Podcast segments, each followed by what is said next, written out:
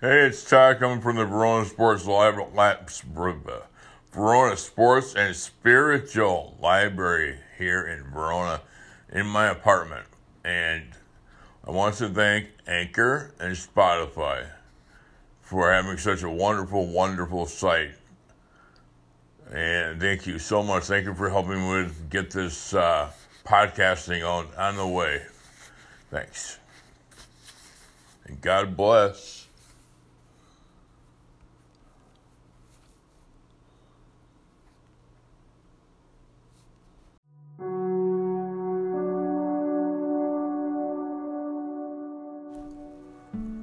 Hey, I'm Todd, coming from you from the uh, Sports and Spiritual Library in uh, my apartment in Verona, Wisconsin, and I, we are the power of love, and that's what's going on today. And you know,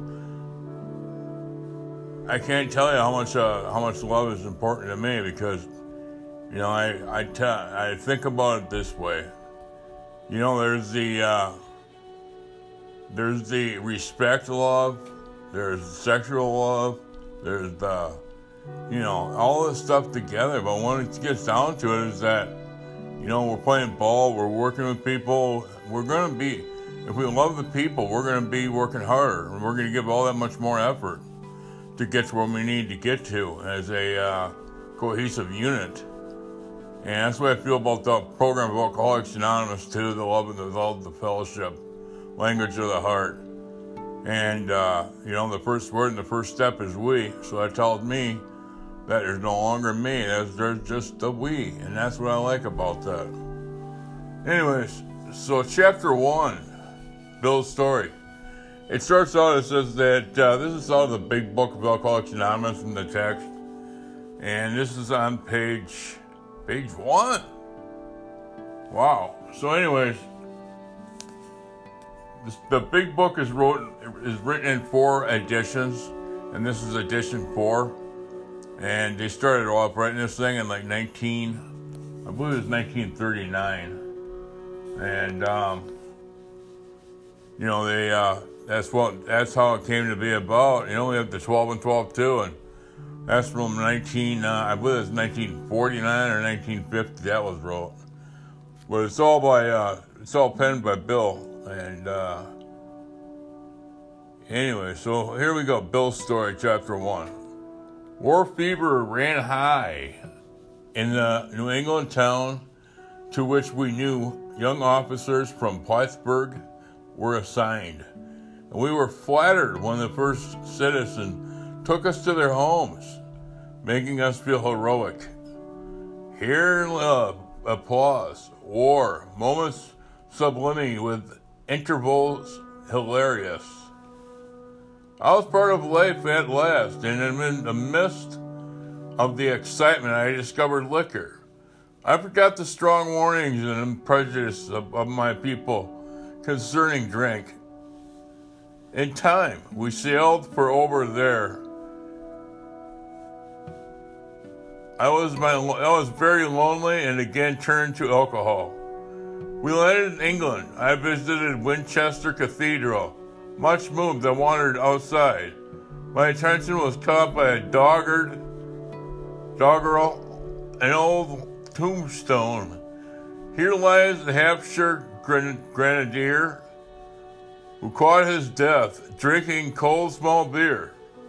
A good soldier is near forgot, whether he's death, dieth by musket or by pot. Ominous warning, which I failed to heed. 22 and a veteran of foreign wars, I went home at last.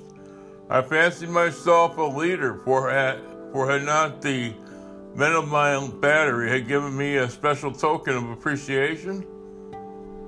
My talent for leadership, I imagine, would place me at the head of vast enterprises which I would manage with my utmost assurance.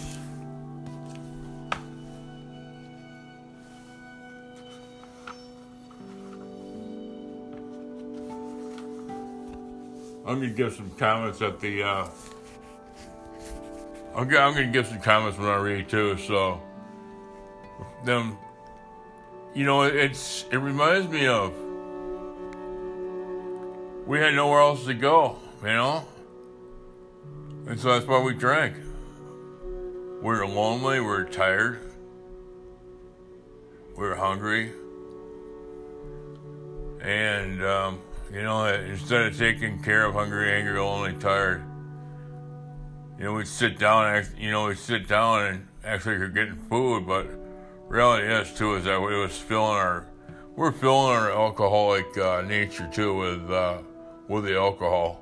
You know, alcoholism is ism. It's not it's not the alcohol. It's the alcoholism that gets me. It's just a freaking disease. And um, you know, and that's what I went through a lot. Of, I think we all went through a lot of the feelings that got us got us drinking at first. We all needed a friend. And alcohol was it.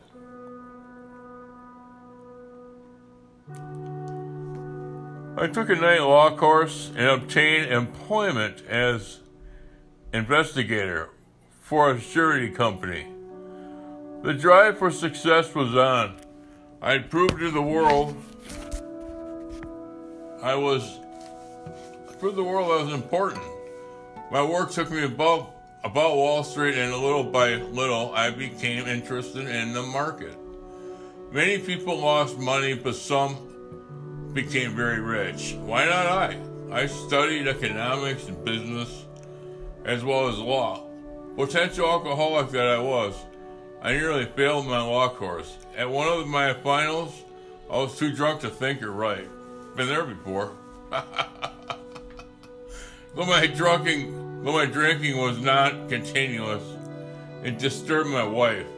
We had long talks when I would still her forebodings by telling her that men of the genius conceives their best projects when drunk.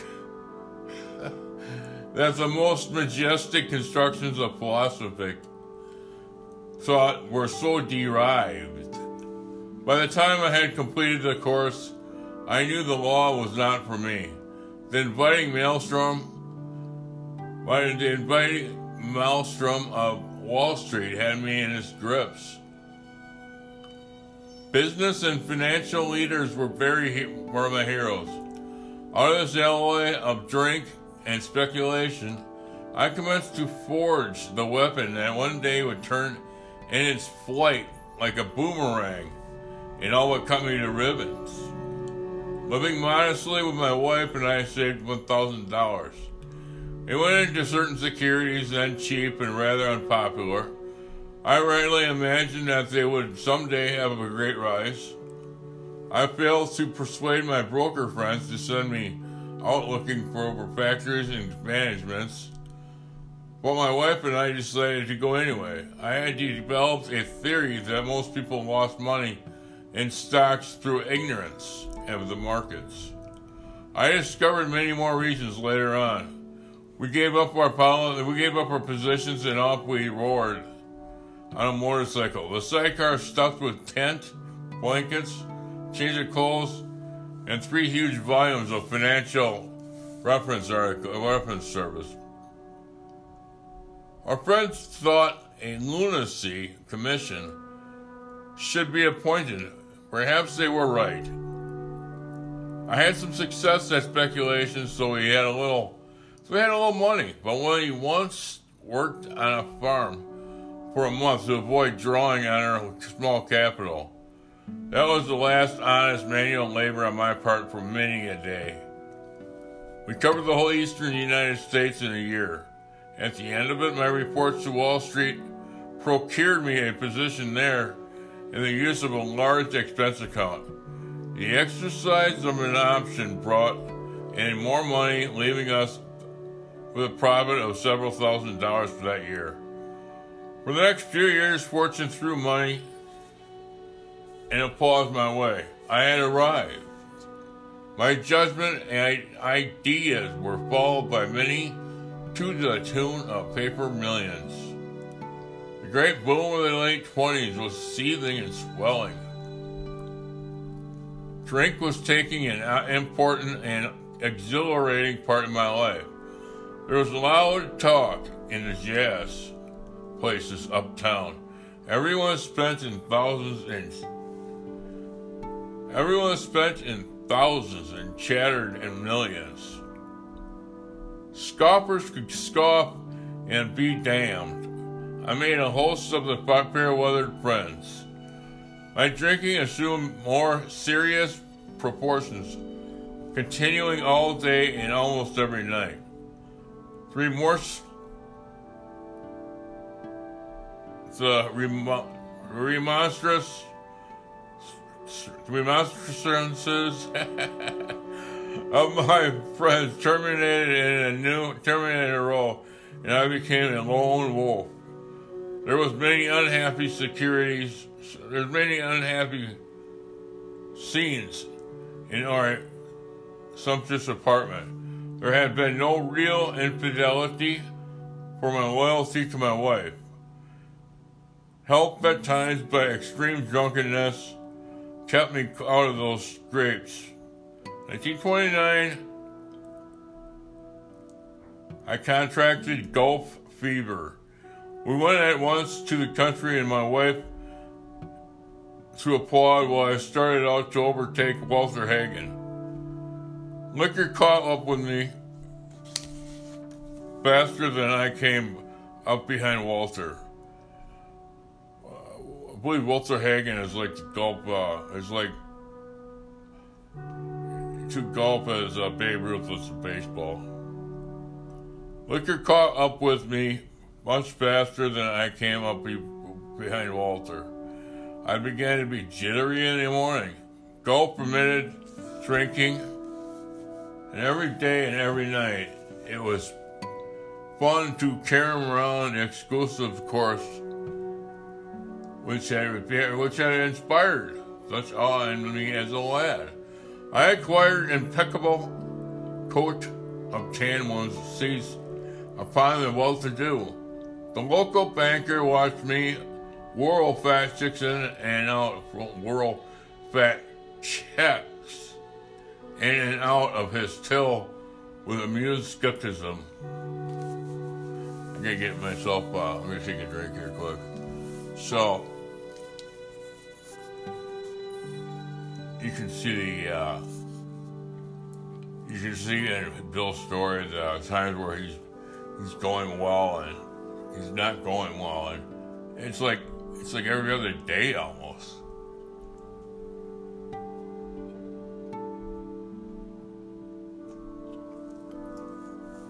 There is no, uh, there's no, absolutely no, zero with the, uh,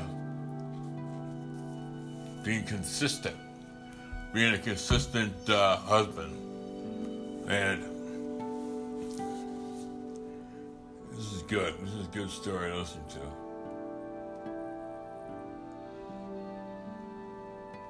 So the local banker watched me whirl fat checks in and out of the till with immune skepticism. Okay, so I just want to read that quick over again. Abruptly, in October 1929, hell broke loose on New York Stock Exchange. After one of those days of inferno, I wobbled from a hotel bar to a brokerage office. It was 8 o'clock, five hours after the market closed. The ticker still clattered. I was staring at an inch of a tape which bore the inscriptions XYZ32. It had been 52 that morning. I was finished, and so were many friends. The papers reported men jumping to the death from the towers of the high fin- of high finance. That disgusted me. I would not jump. Went back to the bar. My friends had dropped several million since 10 o'clock. So what? Tomorrow is another day. As I drank, the old fierce determination to came back. Next morning, I telephoned a friend in Montreal. He had plenty of money left and thought I had better go to Canada. By the following spring, we were living in our accustomed, accustomed style. I felt like Napoleon returning from Elba no St. Helena for me. By drinking, but drinking caught up with me again. and my generous friend had to let me go. This time we stayed broke. We went to live with my wife's parents. I found a job, then lost it as a result of a brawl with a taxi cab driver. Merciful, mercifully, no one could guess that I was to have no real employment for five years or hardly draw a sober breath. My wife began to work in debt in department store, coming home exhausted to find me drunk. I became an unwelcome hanger-on at a brokerage all places. Liquor caused liquor ceased to be my to be a luxury. It became a necessity bathtub gem, two bottles bathtub gin. Two bottles a day and often three. Got to be a routine. Sometimes small deal would not small sometimes a small deal would net a few hundred dollars and I would pay my bills at the bars and delicatessens. This went on endlessly and I began to awaken I began to awaken very early in the morning, shaking violently. A tumbler full of gin, followed by half a dozen bottles of beer, would be my would be required if I were to eat my breakfast. Nevertheless, I still thought I could control the situation, and there were periods of sobriety, which renewed my wife's hope. Gradually, things got worse. The house was taken over by the mortgage holder. My mother in law died. My wife and father in law became ill. Then I got a promising business opportunity. Stocks were at a low point of 1932, and I had somehow informed a group to buy, but I was shared generously in the profits. Then I went on a prodigious bender, and that chance vanished. I woke up. This had to be stopped. I saw I could not take so much as one drink. I was through forever. Before then, I had written lots of sweet promises. But my, but my wife happily observed that this time I meant business, and so did I. Shortly afterward, I came home drunk. There had been no fight. There had been no fight. Where had been my high resolve. I simply didn't know. It hadn't even come to mind. Someone had pushed a drink by my way and I hadn't taken it. Was I crazy? I began to wonder for such an appalling lack of perspective seemed near being just that. Renewing my resolve, I tried again. Sometime Some time passed, and confidence began to be replaced by cocksureness. I could laugh at the gin mills, but now I had what it takes. One day I walked into a cafe to a telephone. In no time I was beating on the bar asking myself how it happened. As the whiskey rose to the, my head, I told myself I would manage better next time. But I might as well got, get good and drunk and Get good and drunk then. I did. The remorse, the horror, hopelessness of the next morning are unforgettable. The courage to do battle was there, was not there. My brain raced uncontrollably, and there was a terrible sense of impending calamity. I hardly dared cross the street, but I collapsed. But Lista collapsed, and he ran. We ran down and by an early morning truck. For was scarcely daylight, an all-night place, an all-night place supplied me with a dozen of glasses of ale. My writhing nerves were still at last. A morning paper told me the market had gone to hell again. Well, so had I. The market would should the market would recover what I want. That was a hard thought. Should I kill myself? No, not now. Then a mental fog settled down. Gin would fix that, so she two bottles and oblivion. The mind and body are, are marvelous mechan- mechanisms for mine endured the agony two more years. Sometimes I stole from my wife's slender purse when the morning terror and madness on me. Again, I swayed dizzily before an open window or the medicine cabinet when there was poison, cursing myself for a weakling. There were flights from city to country and back. As my wife and I sought escape, then came the night when the uh, physical and mental torture was so hellish. I feared I would have been, feared I would have burst through the open window, sash and all. Somehow I managed to drag my mattress to a lower floor, but I suddenly leaped. Doctor came with a heavy sedative. Next day found me drinking both gin and sedative. This combination soon landed me on the rocks. People feared for my sanity. So did I. I would eat little or nothing when drinking, and I was 40 pounds underweight. My brother in law is a physician.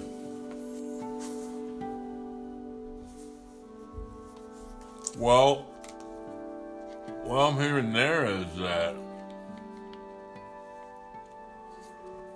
you know, how many times do we think of suicide?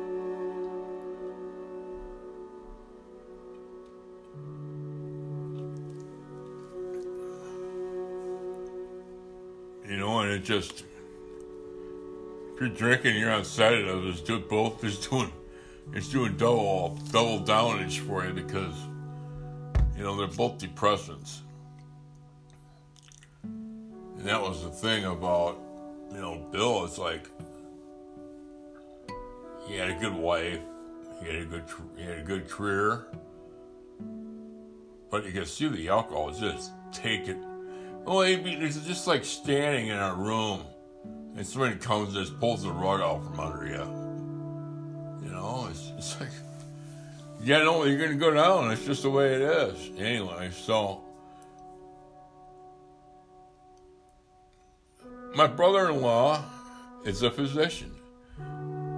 And through the sick and through the kindness and that of my mother, I was placed in a nationally known hospital for the mental and physical rehabilitation of alcoholics.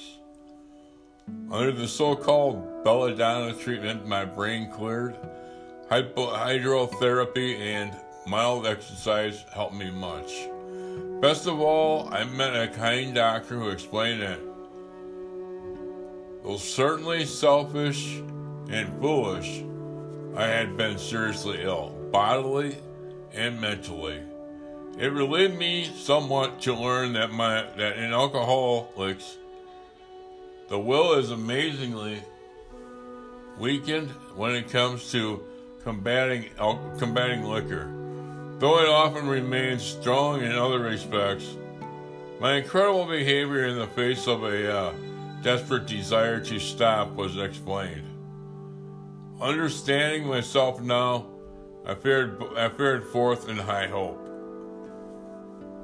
For three or four months, the goose, the goose hung high. I went to town regularly and even made a little money. Surely this was the answer self knowledge. But it was not. For the rightful day came when I drank once more. The curve of my declining moral and bodily health fell off like a ski jump.